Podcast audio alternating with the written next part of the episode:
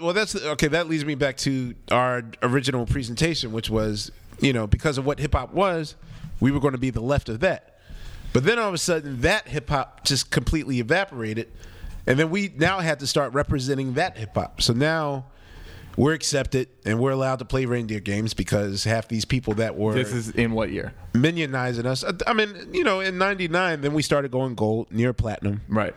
uh, we figured and we told we literally told Geffen what you got to do is build a movement and so Well, we, that's yeah. That's I. The the roots are fairly calculated, correct? Like it's oh a- we're always chess I, I just say we're chess players right. which we told them look you can spend all this great because we were on Geffen which at the time was riding in billions you know they had all this money but of course From what? from Guns N' Nirvana, Roses and Well, Nirvana, the success of Nirvana, Guns N' Roses, and uh, I'll say Aerosmith. Yep. we ran away to Europe. We stole our budget money.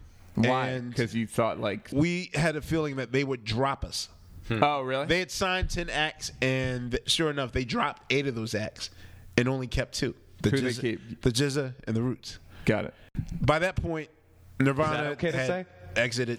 Uh, Yeah. it was clear Guns N' Roses wasn't going to turn in an album in any timely fashion. Aerosmith decided to jump ship and go to Sony. So the heyday of Geffen rolling in the billions was about to come to an end. Because by that point, it was just like Hole and Beck Right. and then we found we found out what the solution was. The solution was there's no such thing as singular success unless you're a novelty artist. Tiny Tim, Weird Al Yankovic, a one hit wonder. But everything has to happen in a movement. You think of Motown, you think of Smokey, Stevie, Temptations, Marvin. You think of Young Money, you think of Drake, Nicki, Right. Wayne. We needed we didn't have a crew. Right. So we told them, you got to contextualize us. So we literally said, Commons leaving Relativity Records, sign him now. They signed him. We said, there's a group called Black Star, they're on Raucous Records. Buy them. They went overboard and actually purchased Raucous Records. That's fun. So they took Black Star, Most Quality, then they took Pharaoh Munch, they signed him.